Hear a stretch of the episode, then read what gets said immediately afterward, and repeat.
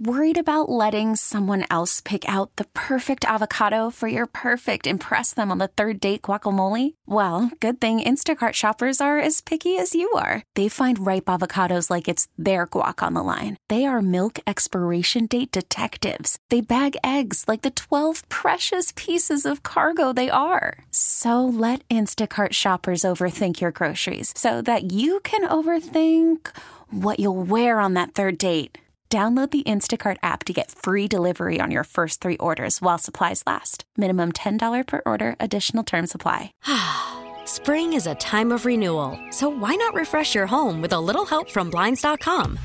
We make getting custom window treatments a minor project with major impact. Choose from premium blinds, shades, and shutters. We even have options for your patio, too.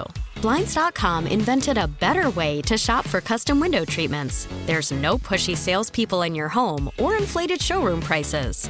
Our design experts can help you find the perfect window treatments on your schedule. We'll even send free samples directly to you. Plus, we can handle the measuring and installation for you. Unlimited window treatments installed for just one low cost. And with Blinds.com, you'll always get transparent pricing. No hidden fees. Our free shipping and 100% satisfaction guarantee can put the spring back into your step. And into your home, too. Shop Blinds.com right now and save up to 45%. Up to 45% off for a limited time at Blinds.com. Blinds.com. Rules and restrictions may apply. Now at your service. Welcome to the St. Louis Composting Garden Hotline with Mike Miller on the voice of St. Louis, KMOX. Happy Father's Day weekend to all you fathers. And thanks to everybody for stopping by. We'll be taking the Good Gardening Stroll shortly, but right now, if you have any questions, concerns, or comments about your landscape, your houseplants, your lawn, your trees, shrubs, whatever, 314-436-7900. Or 1-800-925-1120. It is Saturday morning, and we get together and have a discussion about what's going on in your yard. And, man, the bugs are really starting to show up and everything else. Somebody sent me a picture of their houseplant. It was Shaflera. They didn't know what it was, but I named it for them. And they said the leaves are sticky, and there's always damp, wet, sticky stuff underneath. They didn't look close enough because they had aphids all over it, so the aphids were causing the problem. So that's just one of the things that could be happening to you. How about other just things like diseases? With this humidity being so outrageous, we could start having some disease problems show up really quickly. And some of the diseases are just more aesthetic. Other ones are like, uh-oh, you got that disease? That's it. This is your show, by the way, and I appreciate you inviting me into your car, home, or wherever you happen to be listening. Another very important player is James. He produces, so he answers the phone as well as pushes all the buttons. I'm Mike Miller. I've been hosting the Garden Hotline since 1994. I come to homes. I go to homes and do landscape consultations, which I call walk and talks. Today after the show, I'm headed out to, where is it? Chesterfield, off Olive and Riverbend. Anyway. What you can do is go to my website, MikeMillerDesigns.com. On the homepage, there's my email address and phone number where I can be reached. Well, let's get moving. Today's stroll is brought to you by St. Louis Composting, 636-861-3344. As I looked up in the sky, three-quarter moon in the southern sky. Air was much lighter than the last few days. And the sign in front, this was Warner School, have a great summer. So across the front of the building, Dutch white clover mingles with all kinds of other green things. A banner from character.org, it says 2022 to 2027, announces Warner School as a state school of character.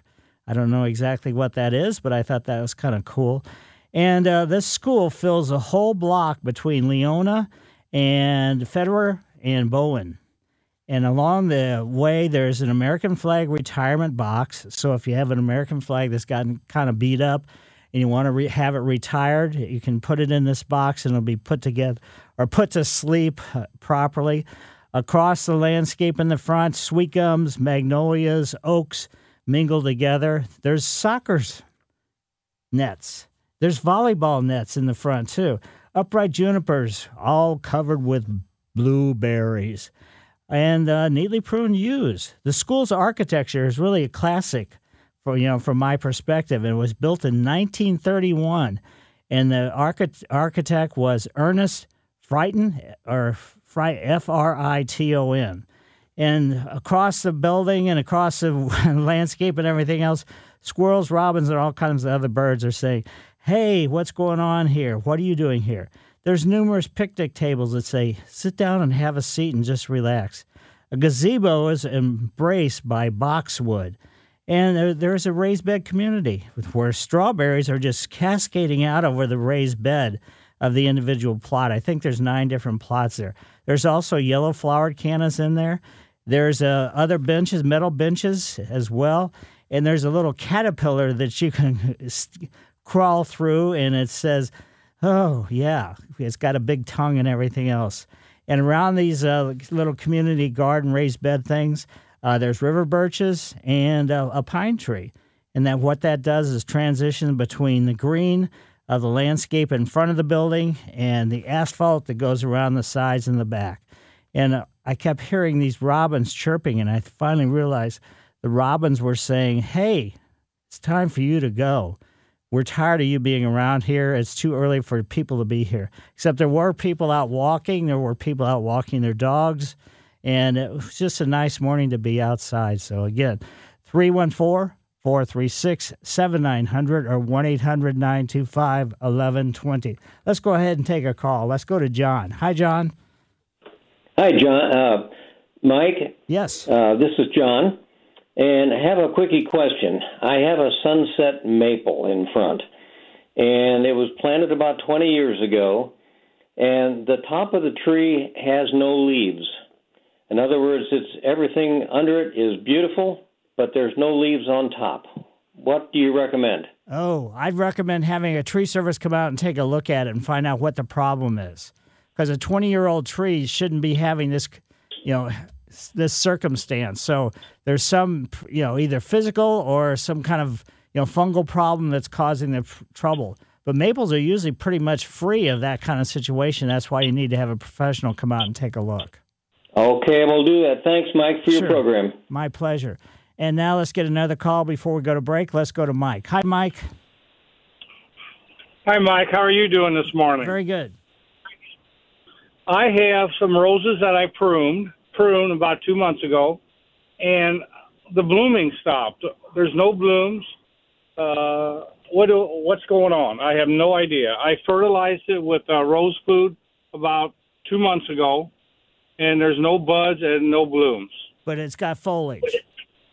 Yes, sir. So it's just whatever sequence it is. I'm assuming if you pruned 2 months ago, they didn't have any flowers back then, did they? Well, they did, and then a little bit came back, and now it needs to be, all the spent flowers are still there, but there's no fresh buds anywhere. Okay, we'll cut off all the spent flowers. And it's just going to be a matter of time. Do you know, are these the classic shrub-type roses like the knockouts, or are this traditional roses like hybrid teas and grandifloras? No, you're right. It's the knockout roses. But Mike, when I trim them, how far back do I trim them? Just the stem of the flower? Yeah, you can do that much, or you can cut it, to the second leaflets. So in other words, right past the flower, there's one set of leaflets, usually 3, and then the second one with 3 leaflets. Cut it back to that point. Perfect. Okay, that's what I'll do then. All right, you're doing everything good. You're watering, you're fertilizing, and everything else, so it's just a matter of, got out of sequence a little bit. Okay, thank you. Thank you for everything. Appreciate it. My pleasure. And 314-436-7900 or 1-800-925-1120. Phone lines open, and we'll be back after these messages. All the news and all that matters to you. The voice of St. Louis, KMOX.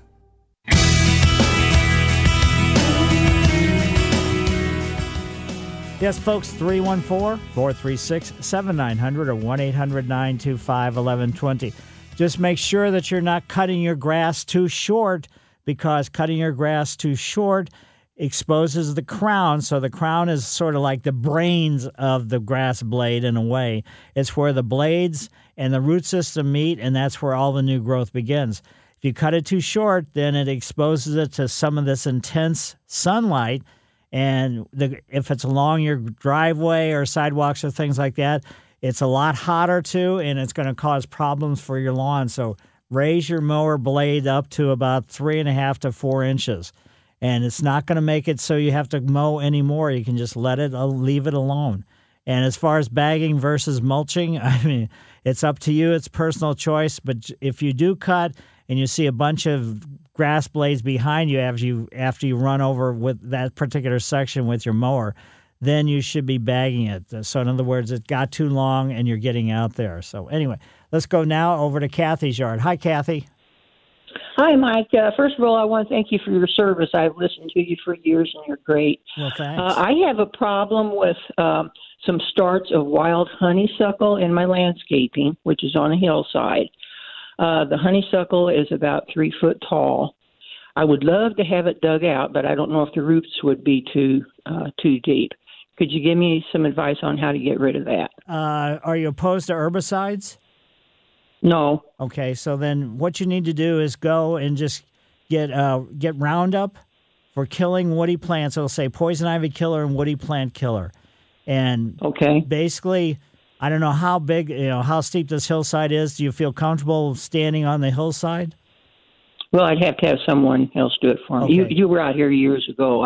I was your first Holiday Shores customer. I don't know if you remember me, but it's pretty steep hill. Right. So in other words, they can get in there. If they're only 3 feet high, they can probably dig a bunch of them. But if there are some that have bigger trunks coming up out of the ground and stuff, what they need to do is take this Roundup for killing woody plants and paint it right onto what they need to do is cut the stem at a 45-degree angle and then paint the Roundup right into that open wound that they just cut. Okay. All right. That sounds great. Well, thanks so much, Mike. I appreciate it. Sure. And the whole concept behind that is Roundup's absorbed into the vascular system of the plant and it goes down and not only kills the above-ground growth, but it also kills the below-ground growth. Okay, great. Okay, well, thanks so much. I appreciate it. Sure, my pleasure.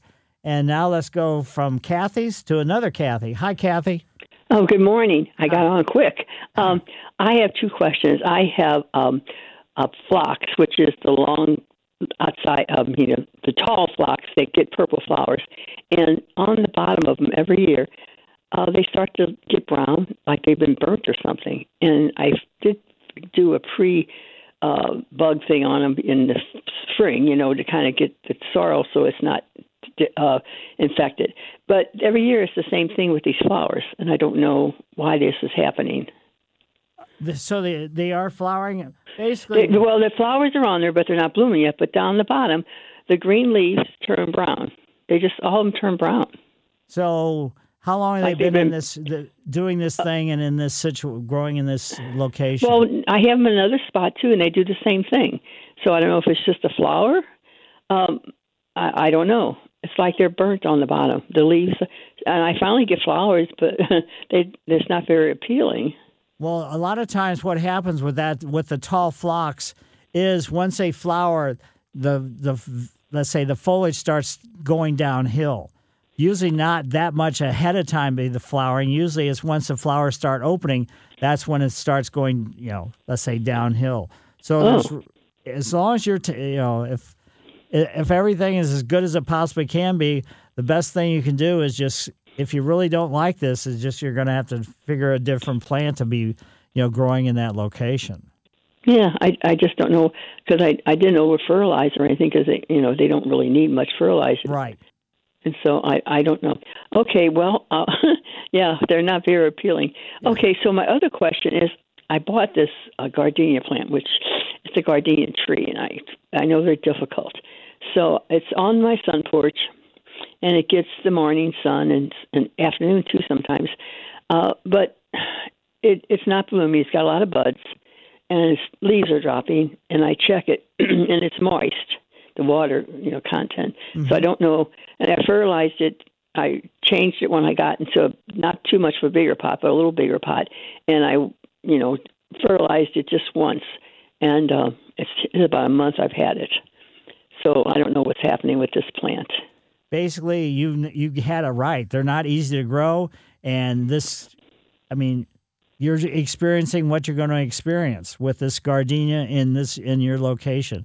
Even, you know, growing gardenias, you know, in the botanical garden, they have, you know, their ups and down times, but they have them in a situation that's going to be a little bit more robust than what you do. You've done everything you possibly can. Now, when you do fertilize them, you should use an acid-based fertilizer like Miracid or something like that. Yeah, but yeah, I did. You know, so you're doing everything exactly, you know, as you can or you should, but consequently the result has been disappointing, and you could get another one, and it's going to do probably the same thing. Huh. Well, this is a tree, so... Right. It's a little pricey. Right. I understand. And I don't want to lose it. And I'm like, oh, please. I had a plant one time. It did fairly well for over a year and a half. I kept it in the house even during the winter. But then all of a sudden, ploop, it just went, you know. Right. But this one is never really even, it's not starting. It's got a lot of buds. And some of the leaves are getting yellowy, you know, and I'm thinking, but I keep it, you know, watered. It's just moist. Right. Oh, it's just moist. And I even spraying it to keep it, the leaves. But it's in the sun. Is it too much sun? No, it wouldn't be too much sun because the way you described it has sun in the morning and maybe some sun in the afternoon. So no, if it was sitting out on your patio and it was a blazing hot sun all day long, then that would be a different circumstance. But what you described is not too much sun. Well, I don't know if they take it back.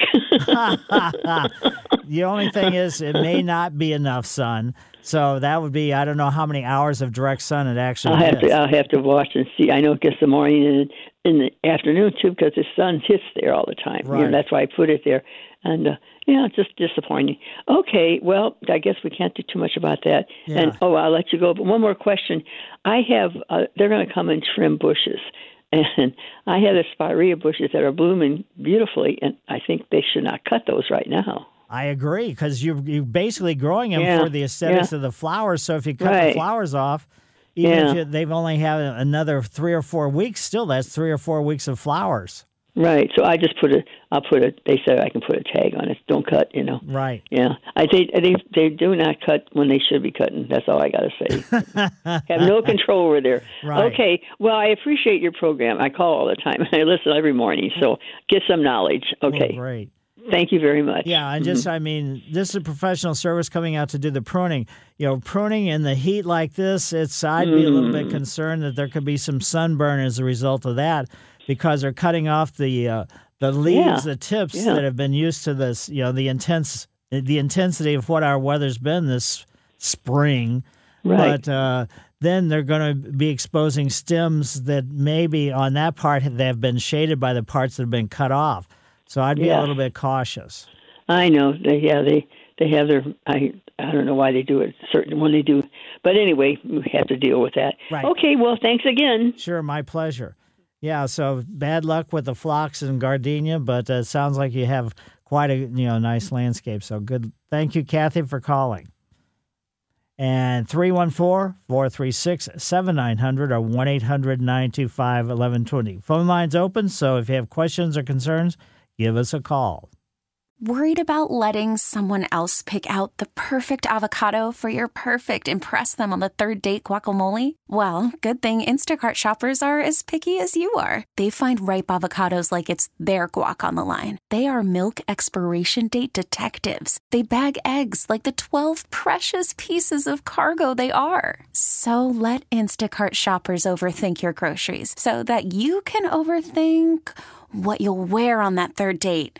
Download the Instacart app to get free delivery on your first 3 orders while supplies last. Minimum $10 per order. Additional terms apply. This episode is brought to you by Progressive Insurance. Whether you love true crime or comedy, celebrity interviews or news, you call the shots on what's in your podcast queue. And guess what?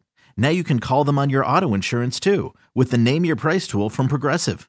It works just the way it sounds. You tell Progressive how much you want to pay for car insurance, and they'll show you coverage options that fit your budget. Get your quote today at Progressive.com to join the over 28 million drivers who trust Progressive. Progressive Casualty Insurance Company and Affiliates. Price and coverage match limited by state law. Spring is a time of renewal, so why not refresh your home with a little help from Blinds.com? we make getting custom window treatments a minor project with major impact. Choose from premium blinds, shades, and shutters. We even have options for your patio too.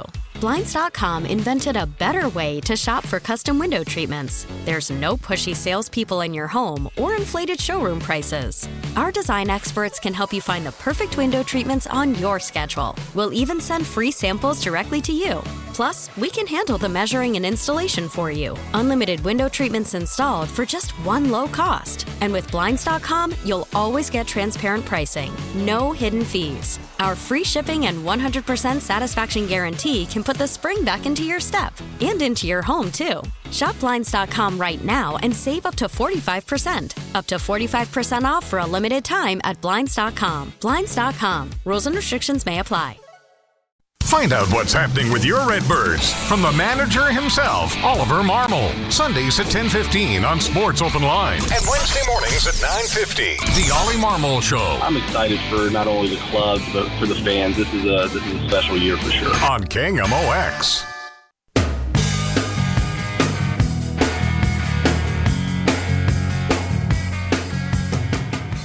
You hear me talking about submitting a soil sample all the time, so you can really find out what's going on in your landscape. What's going on in your neighbor's landscape doesn't really make that much difference to what's happening in your yard, because you've probably both done different things over the years, or maybe you've inherited something because you've just recently moved in within the last few years.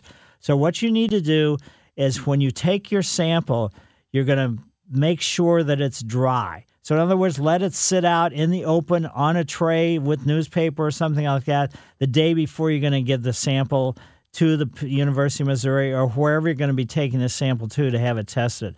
If it's too wet, then it's going to cause problems and it's going to delay the service and everything else. And what you want to do is if you're taking a sample, let's say, of your lawn area, you want to take it in multiple locations in your lawn area. So just don't dig one big shovelful and put it into a Ziploc bag, because that's about how much you want, is about 1.5 to 2 cups of soil. That's usually a sandwich Ziploc bag or a quart size bag. That should be adequate. And it's going to take about 10 to 14 days to get your results back. And if the soil's too wet, then it's going to mess it up again as far as the timing goes. And keep in mind, February through June is the busiest time of year, so you can probably submit a sample now. You can take them, you can submit them to the University of Missouri directly, or there's an extension office in St. Louis County on East Monroe and Kirkwood. You can take your sample there anytime, Monday through Friday, 8:30 to 4:30. So other locations and other soil sample laboratories and everything else, there's a bunch of them all over the metropolitan area, so you can go online. But again, take your sample correctly if you want to get the results that you're anticipating. So let's now go over to Pat's yard. Hi, Pat. Well, hey, Mr. Miller. This is a former MoBot mailman. Whoa. How you doing? Very good. So I have some vines that are really giving me a headache. And these things are strong and invasive. And I could take a sample to the Kemper Center, but my hopes is that whoever's listening here can learn from our conversation, because it seems to be everywhere now. But these vines get about 3 inches in length, and they love my fence. Seems like the only way to kill them is to dig up the roots. Are they evergreen? Are they herbaceous? I just delivered the mail. I don't know. They seem... Roundup doesn't seem to affect them. When I trim them with my trimmer, it just makes them grow better. But they seem to be green year-round. Okay, it probably is a type of euonymus, like euonymus winter creeper. That can climb, it can run as a ground cover and everything else. But if you want really Roundup to work, you're going to have to use Roundup for killing woody plants. So in other words, one that kills poison ivy and other woody plants. And what you should do is injure the foliage, like just take a shovel or whatever, unless you don't want to hit your tree trunk if it's climbing up a tree trunk, but if it's climbing on a fence, just kind of bang it a little bit, and you're opening up wounds, and then apply the herbicide, the Roundup, to it at that point. But it's going to be a long, involved process for sure. Yeah, okay. That's something I didn't do, was use that particular type of herbicide. So I'll give that a shot. Right. And again, open up those wounds. I'm pretty sure it might be, you know, it's probably euonymus winter creeper. Just go online and look at it and find out if that's what it is. Because if it's evergreen, the leaf is kind of a oval shaped and about an inch to an inch and a quarter in size, and as far as lengthwise. And it is extremely invasive and extremely difficult to get under control. And it gets really big and it swallows the fence. Yes, right. I mean, it goes and goes and goes and goes. I mean, I had a home in Webster. I don't live there anymore, but there was part of the yard that had the, euonymus winter creeper as a ground cover. And that was great because I lived along a creek, so it stabilized the bank of that creek.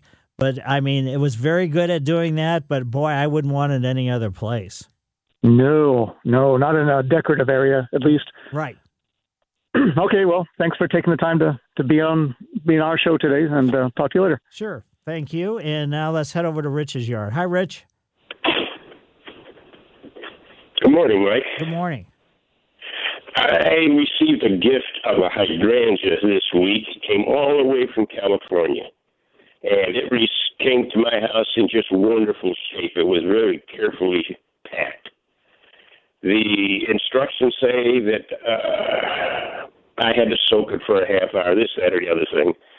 But I would like to put it in the ground. It is made to be put in the ground. It's a hydrangea. It's covered with white flowers.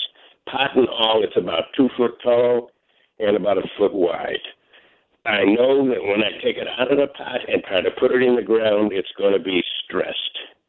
And this 102-degree weather we're having is going to make it even more stressed. Right. Do you think I should wait and baby this thing along until fall, or just how should I go about this? Basically, what you should do is, decide where you want to have it planted and make sure that this location is going to give you this individual variety of hydrangea, the exact exposure and everything else. And you just dig a hole in that location and put the pot down in the hole. And just leave it in the pot and make sure the pot top, the top rim, is about an inch or two above the surrounding ground.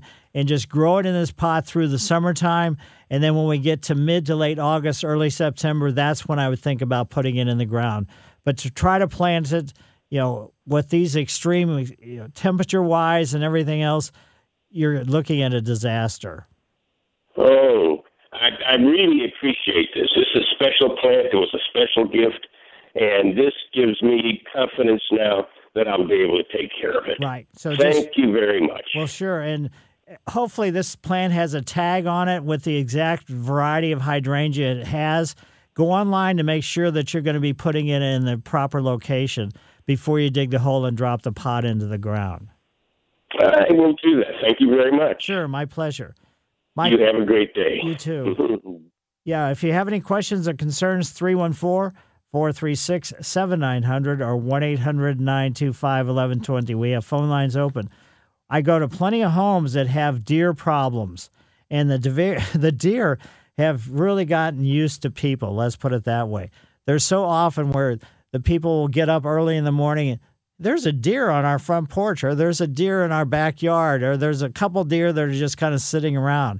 And so here are some of the plants that deer really don't bother unless they're just extremely horrible wintertime. Ginkgo trees, oak leaf hydrangea, gold thread branch cypress, hawthorns, American holly, junipers, paperbark birches, Rosa Sharon, blue spruce, hypericum, witch hazel, and vitex. Those are some of the woody plants that they don't bother. Some of the bulbs that they don't bother. Lycoris, that's the surprise lily. The flowering onions, the crocus, the glory of snow, snowdrops, scillas, hyacinths, grape hyacinths, the bulb type iris, fritillaria, and daffodils. So those are things that, now if they're desperate, they're going to eat pretty much anything. But these are things that are generally going to be free of, deer problems. And some of the annuals that they don't eat, marigolds, lantana, globe amaranth, snapdragons, and cleome. So there's, and then next break or whenever I get around to it, I'll talk about some of the ground covers and perennials that the deer generally don't fool with. So right now, let's go over to Ruth's yard. Hi, Ruth. Hello. Hi. I enjoy your program. Thank you. My azaleas are finished blooming. Is it okay to cut them back? Now, what plant was that? Azalea. Oh, your azaleas. You're not really going to be, you shouldn't really prune them unless you're desperate to prune them. There's no reason to prune. Pruning is something you can do to them, but it's not advisable. Okay. That's fine with me. I just thought I should cut them back because they're finished blooming now. They were beautiful. So, well, you got lucky, and this was a perfect year for the azaleas just in general. And azaleas, you know, if the foliage color's good and everything else, then you're doing a really good job. So if you start to see any kind of yellow coloring coming on the leaf, then you've got to get some iron sulfate and put that around the plant material. But, you know, kind of keep away from pruning them. Okay. I appreciate your program. Thank you very much. Well, sure. My pleasure. And 314-436-7900 or 1-800-925-1120. Here's some of the sedums and ground covers, or sedums. Here's some of the perennials and ground covers that the deer generally don't fool with. Sedum, vinca minor, creeping phlox. They don't like the milkweeds. They don't like columbine, coreopsis, globe thistle, pennisetum, purple cloneflower, and the majority of the ferns, Russian sages, thyme, lamb's ear, ginger, wild ginger, acanthus, helleborus, and simisifuga. So those are perennials and ground covers that the deer just kind of stay away from. But again, if they're desperate to get something to eat, then they're going to go after whatever there is. So 314 436-7900 or 1-800-925-1120. Back after these messages. This is the St. Louis Composting Garden Hotline with Mike Miller on the Voice of St. Louis, KMOX.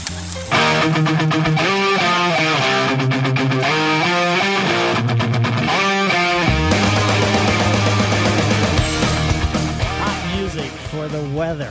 Yes, and the weather this past week was the first time this year that I've actually done some watering. And what I do is I have, you know, I live in South City, so I don't have a huge yard or anything else. But I put my sprinkler out in one location, and I run it in that location for an hour. And then I move it, you know, so I can make sure that I get my whole yard watered. And I do that hour for watering. That's because I probe around, or I did when we first moved there, and found out in an hour of watering that the penetration of the water down into the ground went down about 2 inches or so, and that was, you know, adequate, or that was a good amount for pretty much everything I grow, not even just the lawn, because it waters, you know, the things I have in pots, the things I have as ground covers, and other plant materials too. So that worked out really well as far as what I figured out to do. Now today, when I finish, you know, doing my walk and talk in Chesterfield, I'm going to head home, and I'm going to water the sedum ground covers and sweet alyssum and things that I have planted in between the sidewalk and street. And I use soaker hoses on those because this is a narrow area. So I put soaker hoses, I run them up and down, you know, this whole section, but I still run it for an hour, even though sedum, in theory, is supposed to be heat tolerant. Yes, it is heat tolerant, but I want it to get nice and moist, and then I won't have to water that again for probably a month or so. So and this is all done because the amount of rainfall we've had recently hasn't been adequate. So let's head over to Mary's yard now. Hi, Mary. Hi. I have a question about a dwarf Alberta spruce. Uh-huh. It, you know, rained so much this spring, and I did not know that they didn't like it, that they like more of a dry soil. Right. So I think it just about drowned. And then by the time I noticed it, it was kind of late. It's got a lot of brown, you know, a lot of the branches have lost their leaves or whatever you call it on an evergreen. But anyway, There's still a lot of green on it. So I moved it to a sunnier spot. I am really cut back on the water, and it's hanging in there But I don't know. I know it's too hot to transplant it because it probably could use a better draining soil. But I also read it likes acid fertilizers, so I was wondering what you would recommend. Definitely, if something's under stress, don't fertilize it because that's not really going to help it at all. And if the tips, you know, the new growth have turned brown, then, you know, it's under stress. They really don't like it here at all. I mean, you'll see some very successful ones, but there's been lots of them that have not made it as a result of that. I have 3 of them myself that I got in the wintertime to put some seasonal color, you know, lighting and things like that. And 2 out of the 3 don't look as good as the one does.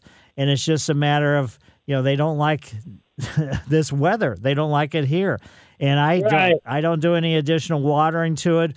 But like you said, the early season rainfalls and things like that, I have them in a pot, and then I have that pot in a bigger pot. So it's just it's a roll of the dice with them. There's not really, you know, there's no really. This is in a pot, the one I have, because, you know, I've listened to your show a lot, and I thought, well, sure, I can put it in a pot. Mike puts stuff in pots. Right. So I did it, and it looked really good for a long time, but I really think the rain really did a number on it. So. Okay, well, there's still some green growth and some fresh buds. Oh, good. But there's dried up branches. Should I cut those off? Yeah, anything that has lost the needles or the needles have turned brown, you cut those off. Okay, and I usually stick my finger in that soil, and I don't water it unless it's dry 3 inches down. Perfect. So, and then I'm leaving it, and it gets a lot of morning sun. Perfect. That sounds good. Oh, and one other thing. When I was trying to aerate the soil a little bit, I found these little white bugs that kind of look like, you know what thousand-leggers look like. That's what people call them. But they're smaller, they're shorter, and they're really white. And there were I found about 5 of those in there, in the soil. You mean in the mix with the... of Alberta spruce? Yeah. Yeah, I don't know exactly what insect that is, but as long as you got rid of them, then you're fine. I hope I did. So, okay. Oh, and one other quick question. I also have really beautiful iris, and they were also got really soaked this spring. Right.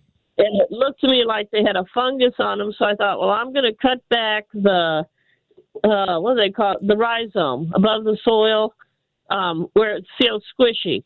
So I did that. I pruned it back. One little rhizome is doing really good, and it has new growth already coming out of where I cut it. And I just haven't watered them. In fact, I thought this last rain might have been enough water for them for a while because they really got wet too. Well, if you have the iris, the typical flags, growing in in the soil, then they should not have any additional watering by you at all. They should be able to handle it. And if that tuber or rhizome, as you're calling it, is soft, that usually means that it's headed downhill, it's rotting. Right. Well, part of it was the end of it, so I cut it off up to where I felt tissue that was hard, that seemed healthy. Right. So just don't do any watering to it at all. Okay, and no fertilizing? They really don't need a lot of fertilizer. You can fertilize them, but do it in the springtime as the foliage is coming up, and then stop fertilizing once they finish flowering. Fertilize about once a month. Okay, so pretty much, I probably shouldn't fertilize them for a while, it sounds like. No, not because they're really headed towards sleep, even though it's not really obvious. And is all-purpose fertilizer okay for those? Yeah, for the most part, yes. Okay, and one other question. If the spruce starts looking better, I was thinking about putting it in the ground in a good location, but not till the fall, right? Because it's too hot to transplant anything. Correct. So not until we get into late August, early September, all the way up until Thanksgiving, sometime in that time range. Okay, and just to put it, if I do transplant it from, to a different pot or the ground, use a soil that'll drain well. Yes, very much so. So you'd probably recommend a potting mix, right? That drains well? Exactly. Okay, all right, sounds good. Well, thanks a lot for the show. I listen every Saturday. Well, great. Well, thanks for calling. And I'm sorry, Pete, John, Bunny, and Stacy, we're not going to be able to get to you until next hour. If you're putting any kind of organic, inorganic, chemical, liquid, granular, or anything onto your landscape, any of your plant material, make sure that you read and understand the label first before you do it, because you can cause some real problems by doing something when it's extremely hot. So Mike Miller, KMOX Garden Hotline. We will see you after the news.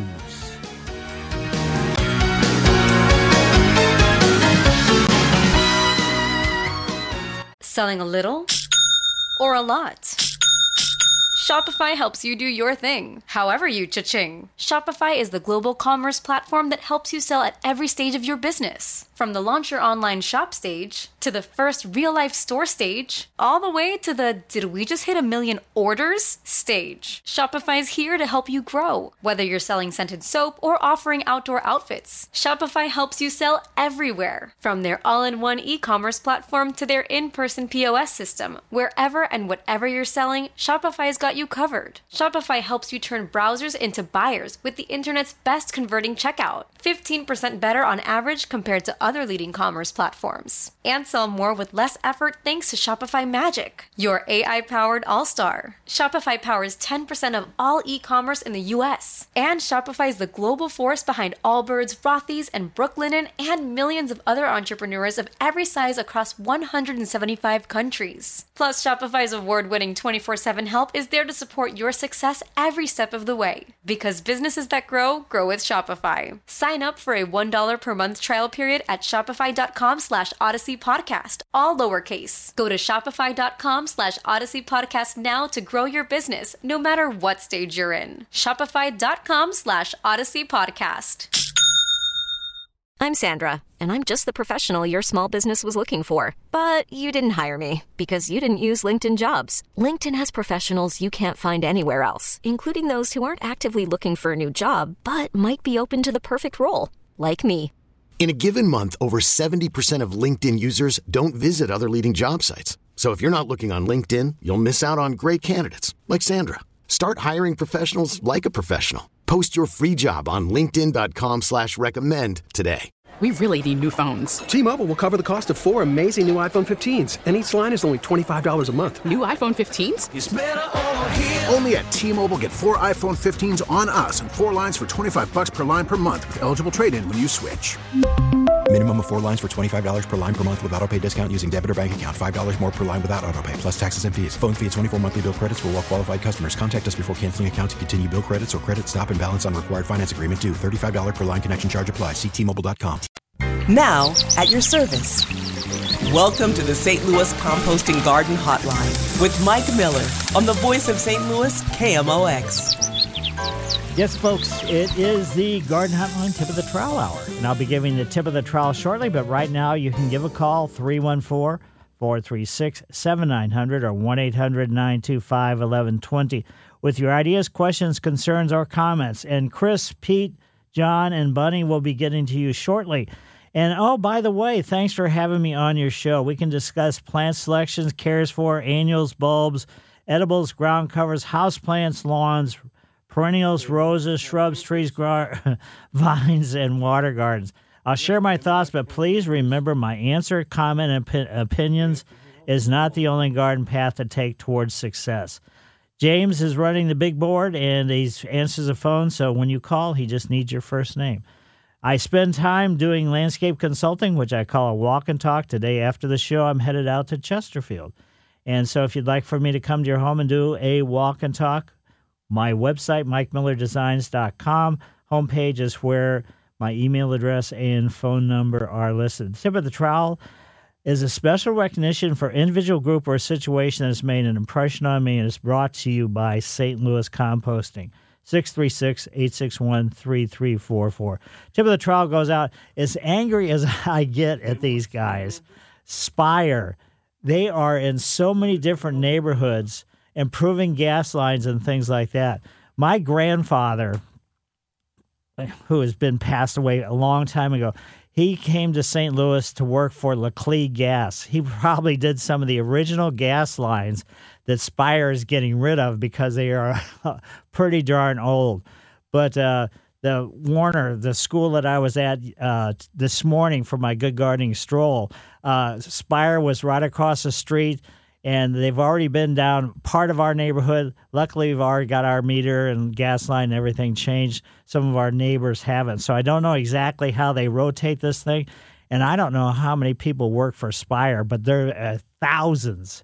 I mean, it's just absolutely unbelievable. So a tip of the trowel goes out to Spire for getting our gas lines put together and back in good shape. So anyway, tip of the trowel goes there. So if you do have questions or concerns, 314-436-7900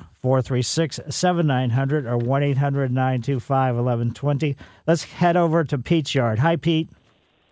Good morning, Mike.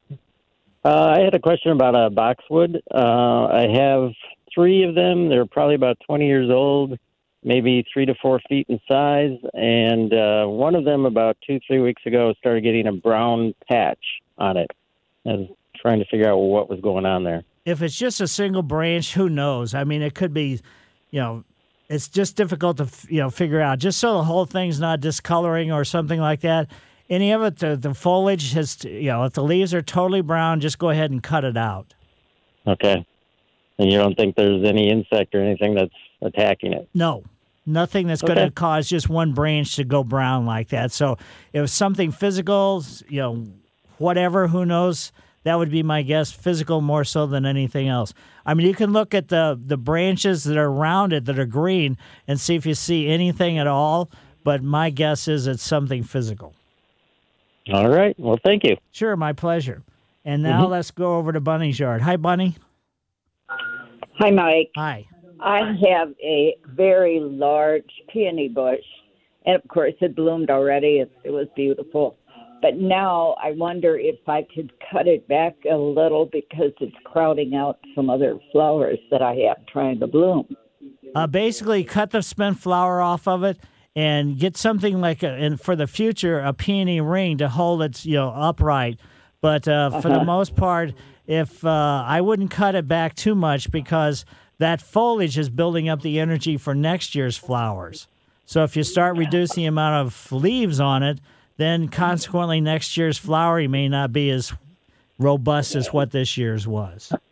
Oh, it's on the leaves because, I mean, I always wait till it turns brown before I cut it back. Okay. But there's these long stems. They look like pods on the end of it. That's not the seed.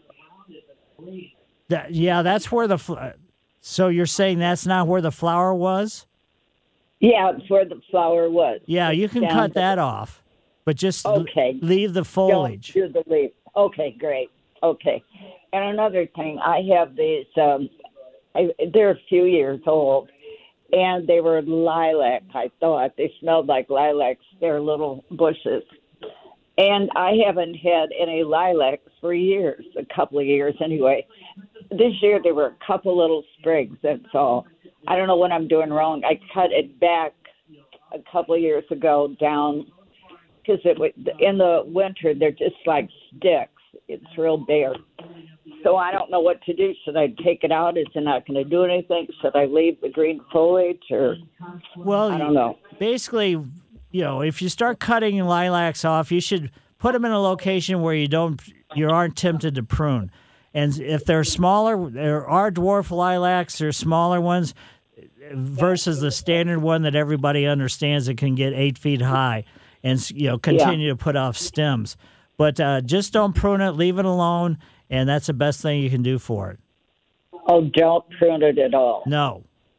So I guess that's what happened. I pruned it, and then it hasn't flowered. Right. Okay. So you could set it back by doing that. So what you can do is if it finishes flowering and you don't want to look at the spent flowers, you can cut the flower stem off, but don't cut any other stems. Leave all the leaves on there as, you know, don't fool with it.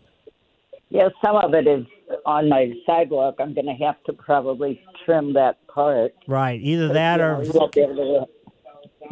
that or what?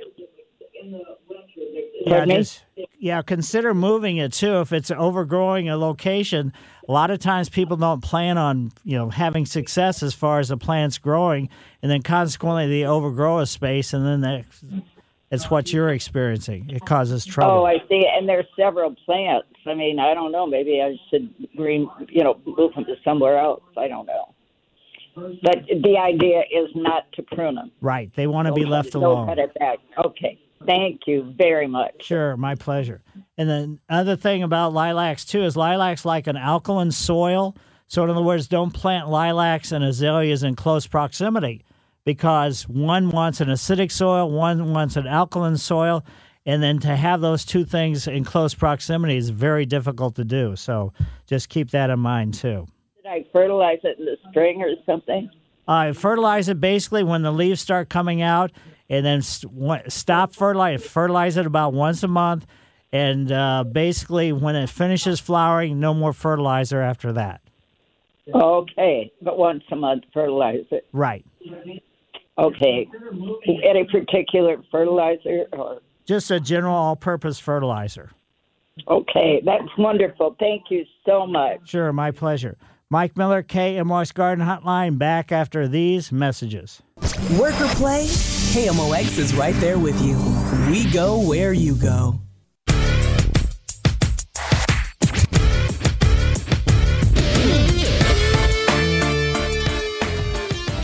Yes, let's head over to John's yard. John, how are you today? Good. I live in your old neighborhood off Hutchinson, Mike. Oh, really? And, wow. Yeah, Westville. Anyway, I got a ash tree, and it's about 25 years old. It's showing some signs of dying on one side, and I was trying to analyze it. Unfortunately, I'm not an expert like you, but anyway, I'm getting these yucca plants that popped up all around it. And my question is, do those yucca plants, will they suck up all the land, the wetness of the soil that could be causing it to die? No, that's not the ash. Something's happened to the ash tree, emerald ash borer or something else that's causing your branches to die, but the yuccas are not causing it. Okay, because I don't know how these yuccas popped up, but they're kind of aggravating because I like them in certain aspects, in different locations, but not where they're located, so I'm probably going to yank them out regardless. Well, but anyway. Yeah, realize that they have a pretty deep taproot, and you start digging them around. If they're right up next to the the trunk of the ash tree, you can do some damage to those, the structural aspects of the tree as it's going into the ground. Right. Well, it was wet enough the other night from that heavy rain that I was able to yesterday just pull them out by hand, believe it or not. Of course, not getting the, entire root, but at least getting rid of the worst of them. So, okay. Well, I think that's all I got. I certainly appreciate your show. Well, thanks. Thanks for having me on your show. And now let's head over to Chris's yard. Hi, Chris. Hey, Mike. How's it going, bud? Very good. Good. Hey, I had a question for you. I have a pretty large pile of horse manure / shaving. And I also have a large pile of dirt. And I have a bunch of ruts in my pasture that I've been trying to figure out how to flatten and stuff. I've tried all kinds of stuff, like using a cultivator behind the tractor and digging it up and then trying to flatten it out with a drag and different things. The other day I was just taking some of the manure and the dirt and mixing it together and putting it out there. But I started thinking, it's like, I was doing it a 1-to-1 ratio, one bucket of dirt and one bucket of manure. Is there a better ratio that I might use, or that'll help it to kind of be more stable and that kind of thing? Well, basically, just trying to figure it out. Yeah, it sounds like you can't just take what you're talking about and put it into the ruts in your field, because if you don't blend it with the existing soil, it's just going to migrate away, and you're going to end up with these ruts, maybe not exactly the same, but they're going to be very similar to what you have. And one bucket to one bucket, that seems a little bit extreme as far as the manure goes. But what you need to do is, mix the manure with the soil together and leave it sit for a while. And then if you're going to try to use it to, improve the topography of your fields or whatever. Again, you got to mix it in with the existing soil. If you don't, then it's not going to do a bit of good.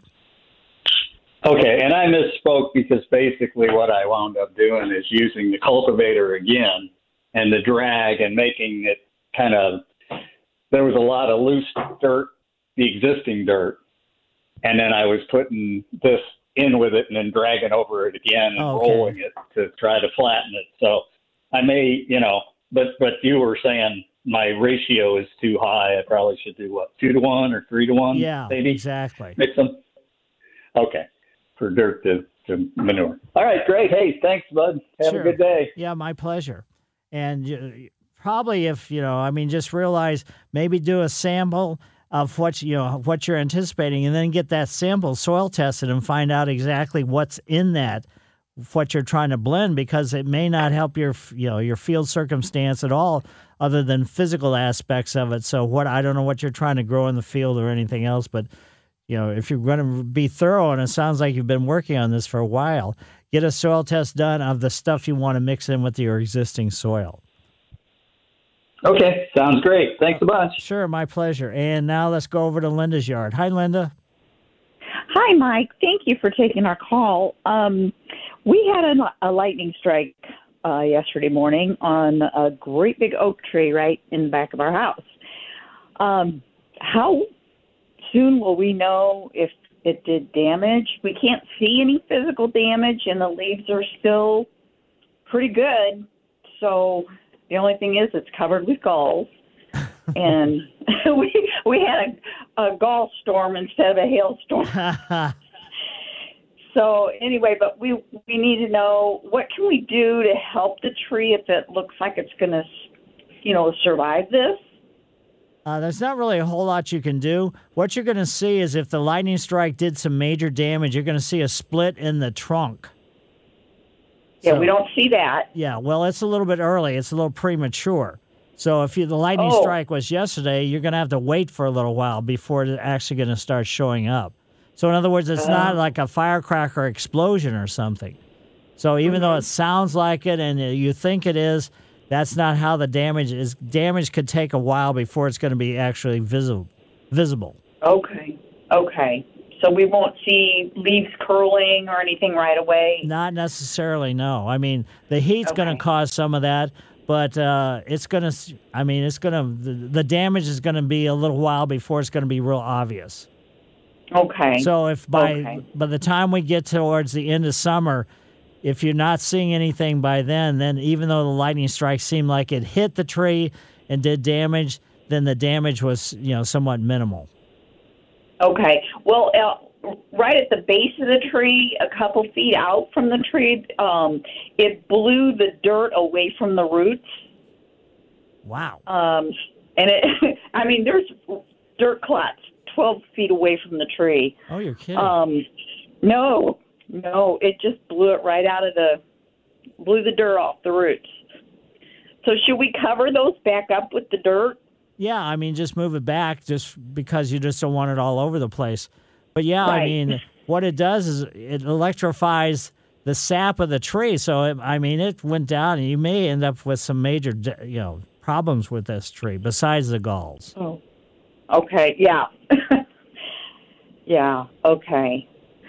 All right, well, we'll keep watching it. Yeah, and what you can do is have Timberline Professional Tree Service come out and take a look, because they can determine if they know where to look and, what the damage is going to be, physically is going to be even maybe early as opposed to waiting. Uh-huh. Okay. All right, well, thank you very much. Sure, my pleasure. And now let's see, where should we go? Let's go over to Paul's yard. Hi, Paul. Howdy. Hi. Appreciate taking my call. I've got a long-standing problem with some very nasty broadleaf weeds that regular weed killer has absolutely no effect on. Hello? Yes, uh-huh. Oh, okay, I'm sorry.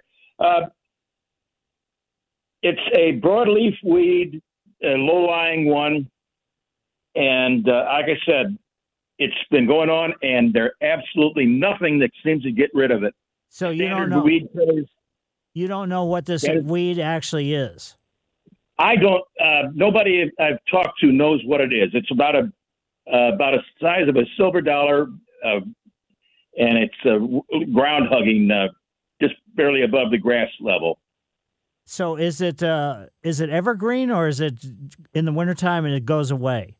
In the wintertime it dies out, but it comes back. Okay. It's like I said, it's about the size of a silver dollar, a little bit smaller. Yeah. And go ahead. Oh, I was going to say, what you need to do is you need to find out what this is, so you can, because if you're using like a weed be gone broadleaf weed killer, and it's not killing it, then you need to dig up a sample and take it to the University of Illinois Extension Service, because I see you live in Illinois by your phone number. And get somebody to diagnose exactly what this is, and then that way you're going to know what the best approach to go after it would be. Oh, yeah, this is a long-standing problem, and my neighbors, nobody else knows what the thing is. And everybody's got the same problem? On both sides of me, north and south. Yeah. So I would say find out what this is, or else you're just going to be spinning your wheels. Yeah. Oh, like I said, standard weed killers have no effect on it. It just laughs at them. Okay. Okay. Thank you much. I'll have to try to identify it, and hopefully I can find some way to get rid of that darn stuff. Because once you get it identified, then you can look at the labels and find out the labels of specific type herbicides if it's going to be effective against that weed. Yeah. A quick question. If it's a broadleaf weed, is there a general broadleaf weed killer? Yeah. I mean, simply like Weed Be Gone is going to be one that's going to, or is effective. We'd be gone, but the weed also laughs at it.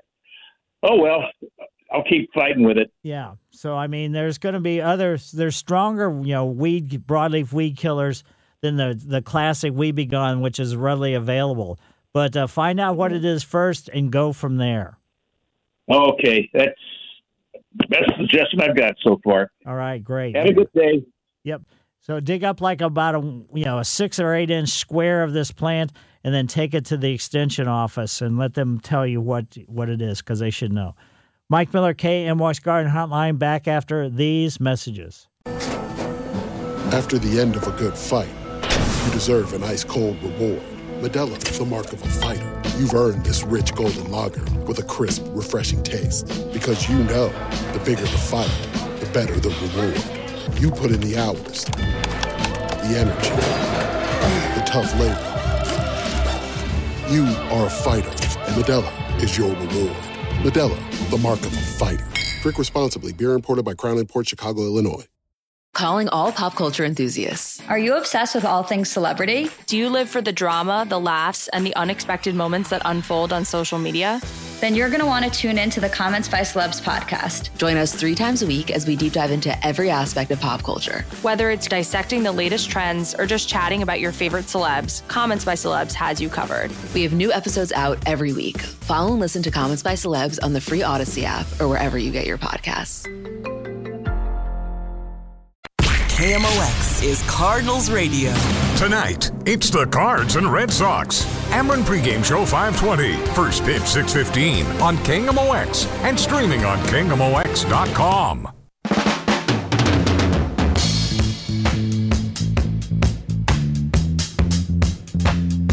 Yes, folks, we got phone lines open, 314-436-7900 or 1-800-925-1120. Let's head over to Don's yard. Hi, Don. Good morning, Mike. Thank you for taking my call. Sure. The question I had, about 10, 12 years ago, we planted a tree in our backyard. I think they call it a choke cherry. We love it. It's a beautiful tree. But the thing is, around the base of it, around the base of it on the ground, I have, I'll call them suckers or something. They continually come up. I pluck them. I weed whack them out. I don't try to hit the trunk of the tree. I avoid that as much as possible. But they're continually growing up. Is there something I can do about that? I mean, I think they're coming from the source of it had to be from the tree. I just am curious about that. Yeah, basically what this is your tree is the root system and the above ground growth are two different plants.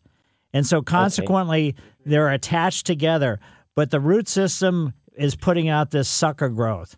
And so there's not really anything you can do other than just continually, as they come up, just cut them off. Then that's the best thing you do.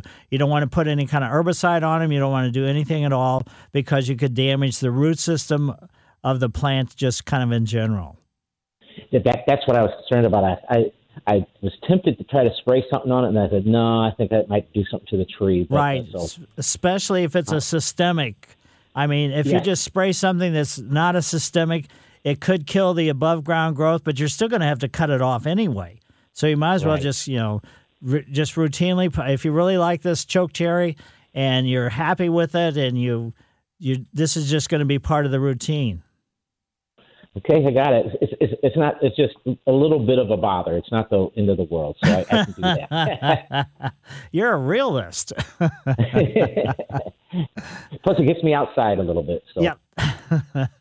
All right. Well, thank you. Appreciate it. Sure, my pleasure. Appreciate your show. And now let's go over to Steve's yard. Hi, Steve. Hi. I've got a question related to tree trimming. Two questions, and you may have answered them in previous calls, but I wasn't listening at the right time. These green giant arborvitaes, I planted about 7 of them along my yard for some privacy. Mm-hmm. They were about 6 foot tall at the time. They're probably now more like 10 foot tall. What can I do to kind of shape them and keep them from overgrowing? And then also a river birch that is doing so well.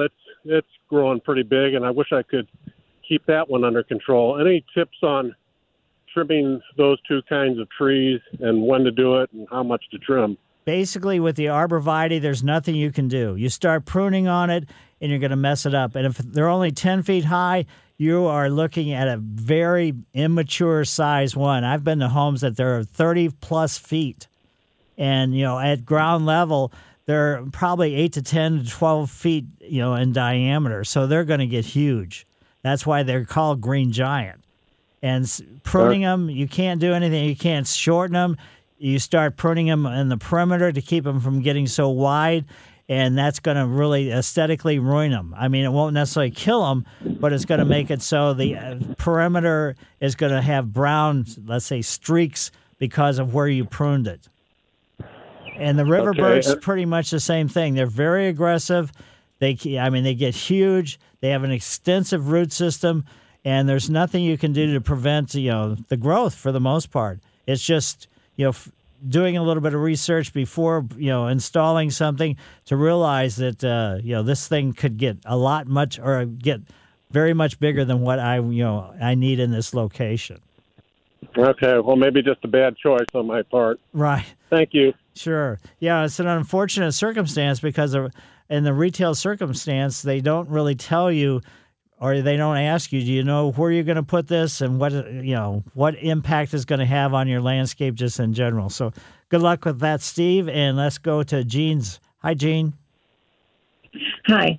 I have a knockout rose that the only thing I found on it, a one leaf, there was a little bitty tiny green worm, but they've just made the leaves lacy. I've got new growth coming out, and they're starting in on that. Can I just cut that back?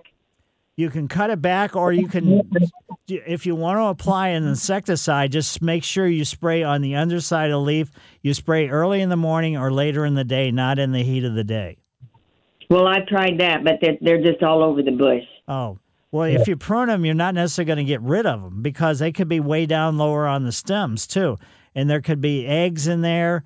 So, I mean, you could go ahead and do it and see if it'll help you, but the chances of it eradicating the problem is going to be minimal.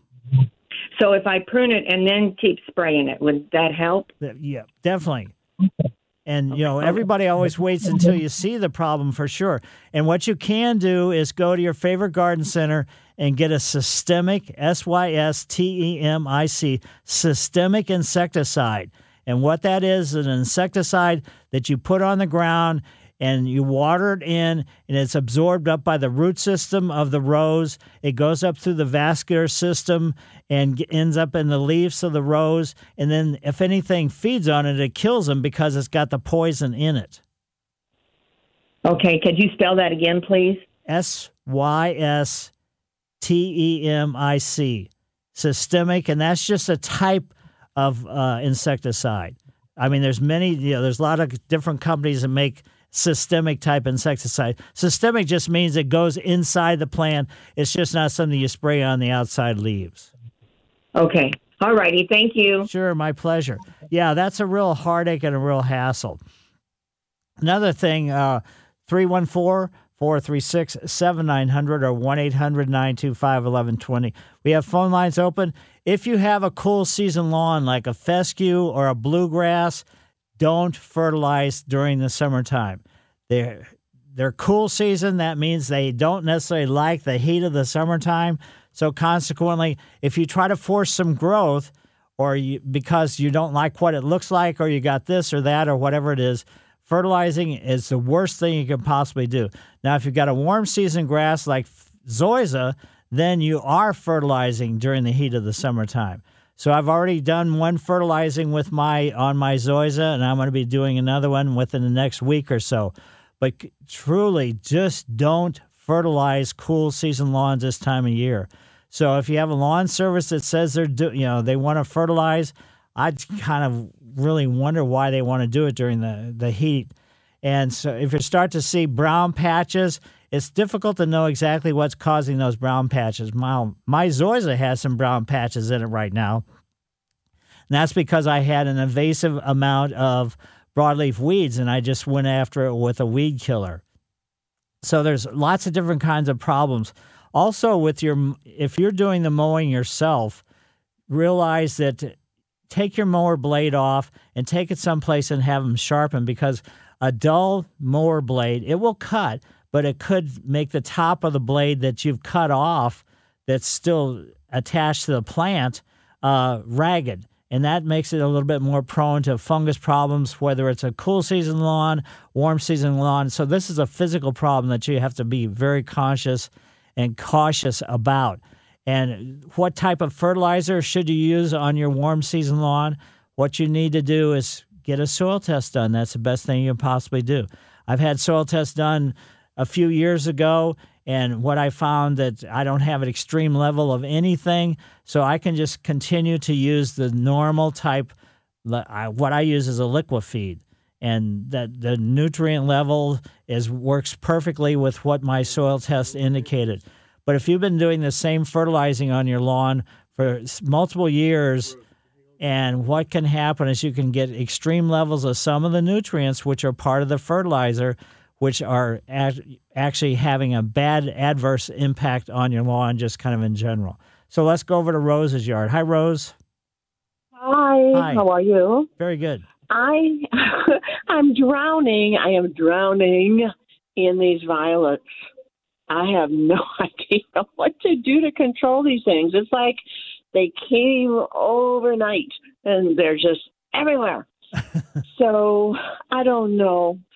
I went out there, and I literally poured some of the weed killer on some. I mean, it like deadens the little bit of the edge of the leaf, and nothing's doing it. So I'm not sure what else to do except burn my lawn, maybe. That's not necessarily going to kill them because of the roots. But anyway, should I do the systemic thing? Okay, I'm sorry. Go on. Yeah, you're going to have to get an herbicide, a broadleaf weed killer that specifically says it controls violets. So you got to go to your favorite garden center and do that, and just be very cautious about putting any kind of herbicide down in the hot part of the year like this is, because it could do some damage to the lawn that is there that the violets are growing in. So just be real super cautious about read the label in relationship to do not apply, if air temperatures are above this, this level or whatever it happens to be. Yes. So all right. All right. Oh, gosh. And I don't ever see any flowers. Yeah, it's going to be a multiple-year process if you've got a whole yard full of violets. I know. I totally understand that. I didn't think I would mind it because my goal was to get rid of all my grass anyway. Oh. You came here a couple times in Colombia and had a design. You made out a design for me.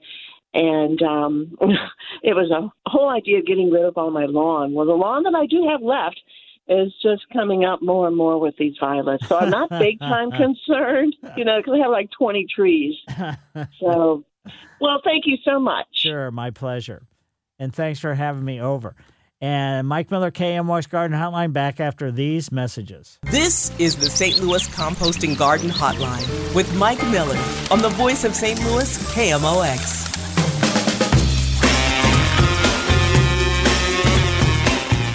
Yes, folks, 314-436-7900 or 1-800-925-1120. We still have a few minutes and some phone lines open. Let's head over to Sue's yard. Hi, Sue. Hey, Mike. Let me ask you a question. Sure. I love your show. And my daughter moved in out in Washington, Missouri, and they had the sod put down in December last year. And it's going good. It's not a problem. But there's some gaps in between the sod, like they didn't put it up, close enough to eat, the pieces, Right. And so what kind of dirt can I put in there to kind of fill that in so she doesn't, twist an ankle or something when she's out there? I'd probably do a combination of topsoil compost blend. Okay. But okay. I just wouldn't, lay it in there. I'd work that spot up a little bit with a hand trowel or a fork or something, and then, then add the new stuff in with the existing soil that has been churned slightly up. Okay. And then I guess I know the answer to this, but the gentleman that has the ruts in the pasture or whatever, I'm on a slight hill, and I had sod put down about 4 years ago. In the dug up everything and had sod laid. And through the years, because it's on a hill, I'm getting some water runoff, and it's going around the root of the the clumps, the little clumps of the dirt, fescue, whatever we grab. Now, can I just throw dirt down there and kind of rake it level? Well, if you just throw it on top of it, it's not going to stick necessarily. So that's why things have to be blended. So either core aerate, have it core aerated, and then put some kind of top dressing on it through, everything, as opposed to just trying to throw something and hope it's going to stay there. Because if it's on a hill, it's not going to. There's no way that it's adhesive to what the existing things is, and it's just going to end up at the bottom of the hill. Okay, so core, whatever that word is, I know. C-O-R-E. So do that. Right. Yeah, right. I've had it done. So do that, and then I could spread the some dirt on it. And I probably, do not do the core aeration when it's this hot. Wait, No. I'll do it in the fall. Okay, great. Okay, thanks, Mike. Love you. Sure, bye-bye. Thank you. And now let's head over to Jan's. Hi, Jan. Hi, Mike. Thanks for taking my call. Sure. The call that you just received on the knockout roses and the little green worms, I have many of those too, and I've heard that they were something called sawflies, and on all of the remedies that I've seen, none of them seem like they would work for me because there are so many and my roses are so big. So when you recommended the systemic approach, that sounds like a good thing to do. So is that something, do you think we could do that in the heat, and would it interfere with my monthly fertilizing that I do? It shouldn't interfere with anything, and the reason why you can do it with the heat is because you're not putting it on the foliage. So you're putting it into the ground. Pull your mulch back if you have mulch around them, then put the systemic down, then water it in, then put the mulch back. And then do I need to wait to fertilize a week or anything, or worry about that? Well, I wouldn't do it immediately. So, I'd wait for a few days or a week or something before you fertilize. And that's not going to throw the sequence off too much. Okay, so I use a granular, supposedly organic fertilizer anyway. But it has really good results, but except for these. And apparently they come out of the ground and everything, so you have to sounds like they're really hard to get rid of once you get them. So yeah, a lot of that stuff is. And I'm just waiting for the Japanese beetles to show up because they really do some major damage to roses. Well, they did that to me last year, and I ignored what everyone said about not getting the traps, and I got the traps. But I have not seen them this year yet, so I don't know what's going on there. I haven't seen them yet either, so I don't know. It's maybe just a little bit early. Okay. All right. Well, thank you very much, Mike. I appreciate it. Sure. My pleasure. Yeah, with the Japanese beetles, the larvae, it's just a whole process. So it seems like it's a little bit off, but that's just kind of the way it goes. No year is going to be the same one as previously or anything else. Let's head over to Barb's yard now. Hi, Barb. Hello, Barb. Hi, Mike. Hi. I was wondering about my knockout roses. I have had one big bloom, a profusion of flowers, and now they're starting to die out. Do I trim those back now or just let them go and let them go for the next bloom? Well, I would, cut the spent flowers off. That'll just help them a little bit. Cut them back to the second leaflet. If they're big and there's too much work to cut them, then just leave them alone. Okay, I have a lot, so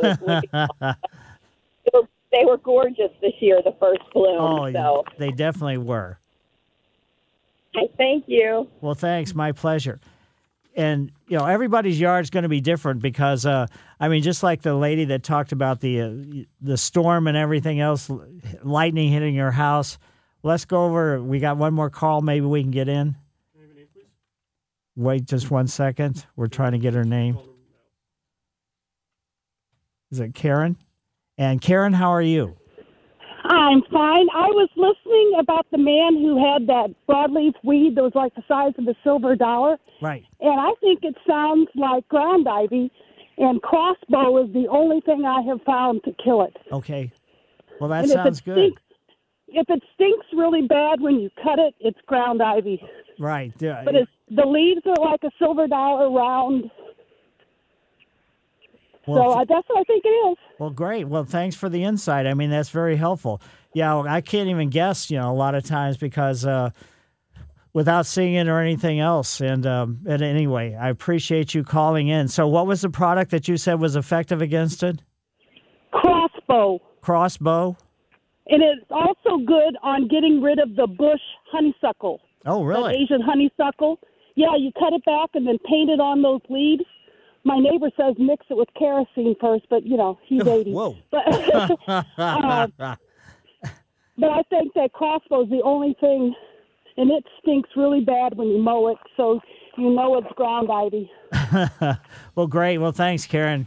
Thanks for calling in here at the last second. Okay. So everybody just be careful to the heat and everything else, not for just your plant material, but for yourself as well. And enjoy this last few days of spring. Let's see what summer's like. Spring is a time of renewal, so why not refresh your home with a little help from Blinds.com? We make getting custom window treatments a minor project with major impact. Choose from premium blinds, shades, and shutters. We even have options for your patio, too.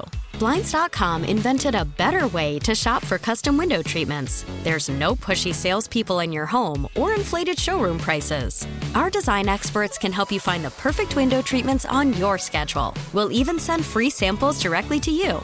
Plus, we can handle the measuring and installation for you. Unlimited window treatments installed for just one low cost. And with Blinds.com, you'll always get transparent pricing. No hidden fees. Our free shipping and 100% satisfaction guarantee can put the spring back into your step. And into your home, too. Shop Blinds.com right now and save up to 45%. Up to 45% off for a limited time at Blinds.com. Blinds.com. Rules and restrictions may apply. This episode is brought to you by Progressive Insurance. Whether you love true crime or comedy, celebrity interviews or news, you call the shots on what's in your podcast queue. And guess what? Now you can call them on your auto insurance too with the Name Your Price tool from Progressive. It works just the way it sounds. You tell Progressive how much you want to pay for car insurance, and they'll show you coverage options that fit your budget. Get your quote today at Progressive.com to join the over 28 million drivers who trust Progressive. Progressive Casualty Insurance Company and Affiliates. Price and coverage match limited by state law. T-Mobile has invested billions to light up America's largest 5G network, from big cities to small towns, including right here in yours. And great coverage is just the beginning. Right now, families and small businesses can save up to 20% versus AT&T and Verizon when they switch. Visit your local T-Mobile store today.